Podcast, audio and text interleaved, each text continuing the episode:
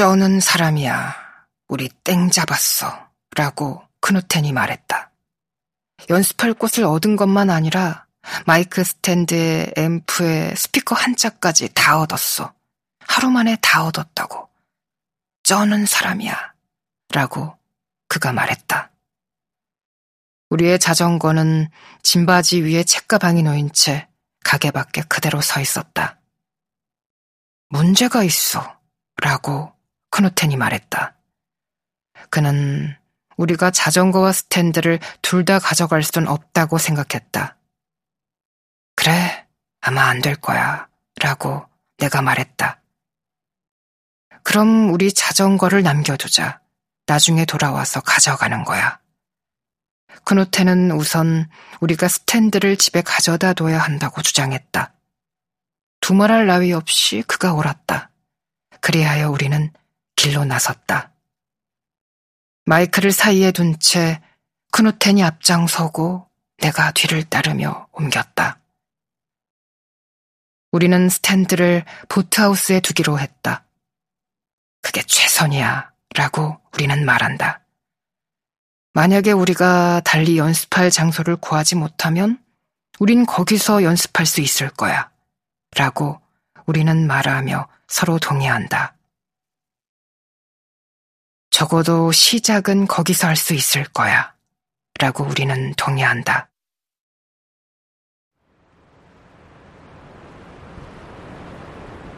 우리는 길을 걸어 올라간다. 우리 사이에 마이크 스탠드를 두고 옮긴다. 그러나 우리가 이런 식으로 곧장 보트하우스로 갈 수 있을까? 라고 내가 말한다. 그 보트하우스는 우리 중 누구의 것도 아니잖아. 라고 내가 말한다. 우린 그냥 거기서 많이 놀았던 것 뿐이야. 우리는 걸음을 멈춘다. 크누텐이 나를 바라본다. 그가 고개를 끄덕인다. 우선 해안가로 가서 우리가 하던 대로 해안을 따라 보트하우스로 가는 거야. 라고 그가 말한다. 나는 고개를 끄덕인다. 그러고 나서 우리는 다시 걷기 시작한다.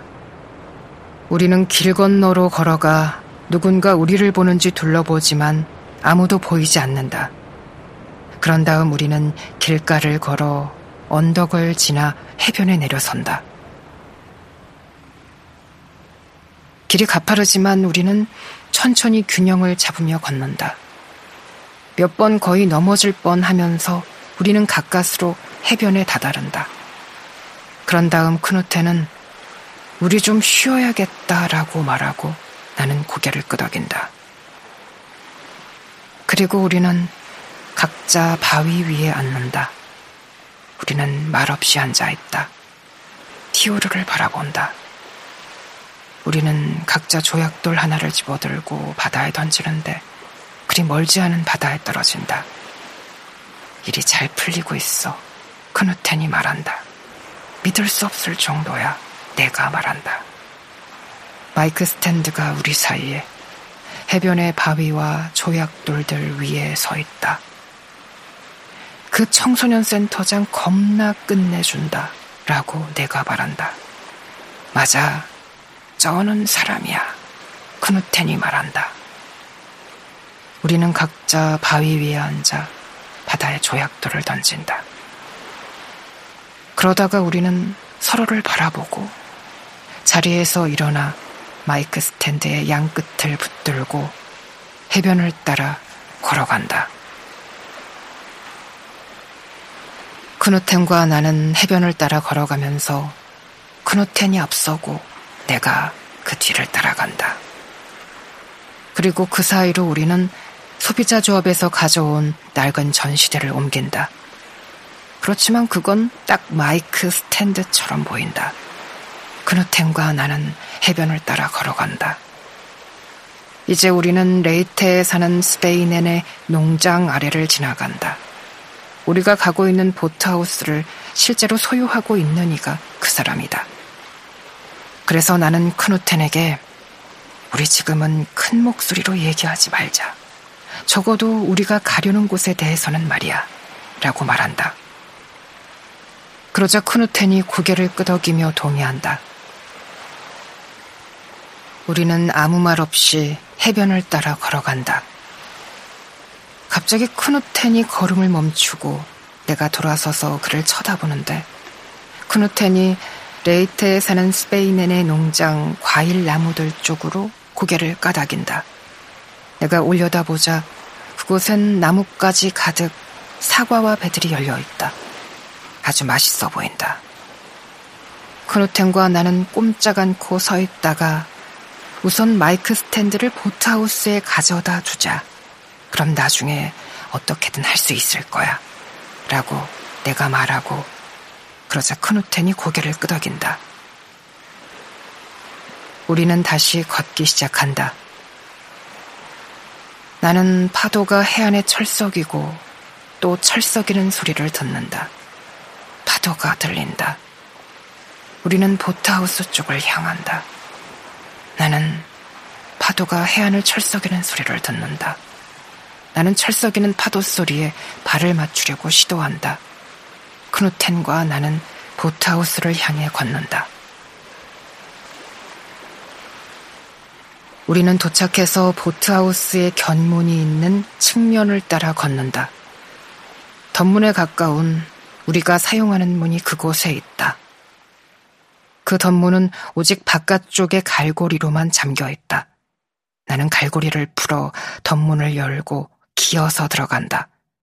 그러자 크누텐이 마이크 스탠드를 건넨다. 보트하우스 안쪽은 어둡다. 그곳은 흙바닥이다. 크누텐이 안으로 들어와 덧문을 닫는다.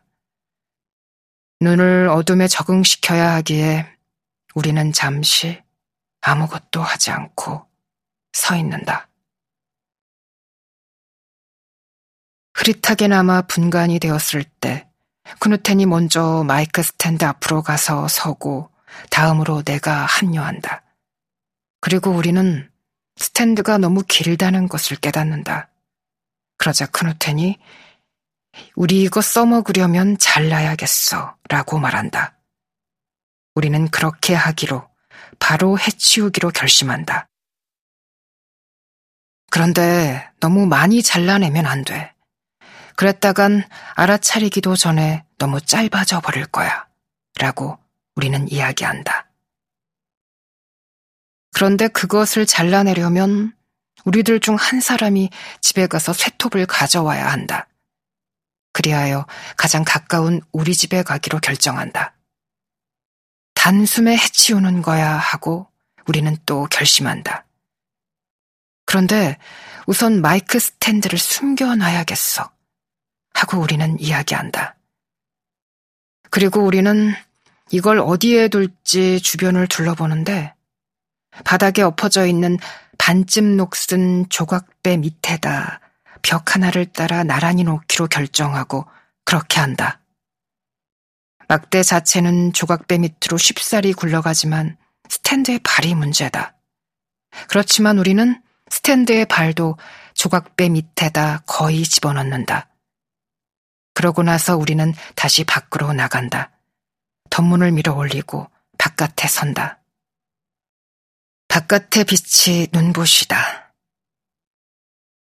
그누텐과 나는 큰 길로 가볍게 뛰어가 길을 따라 우리 집 지하실로 향한다.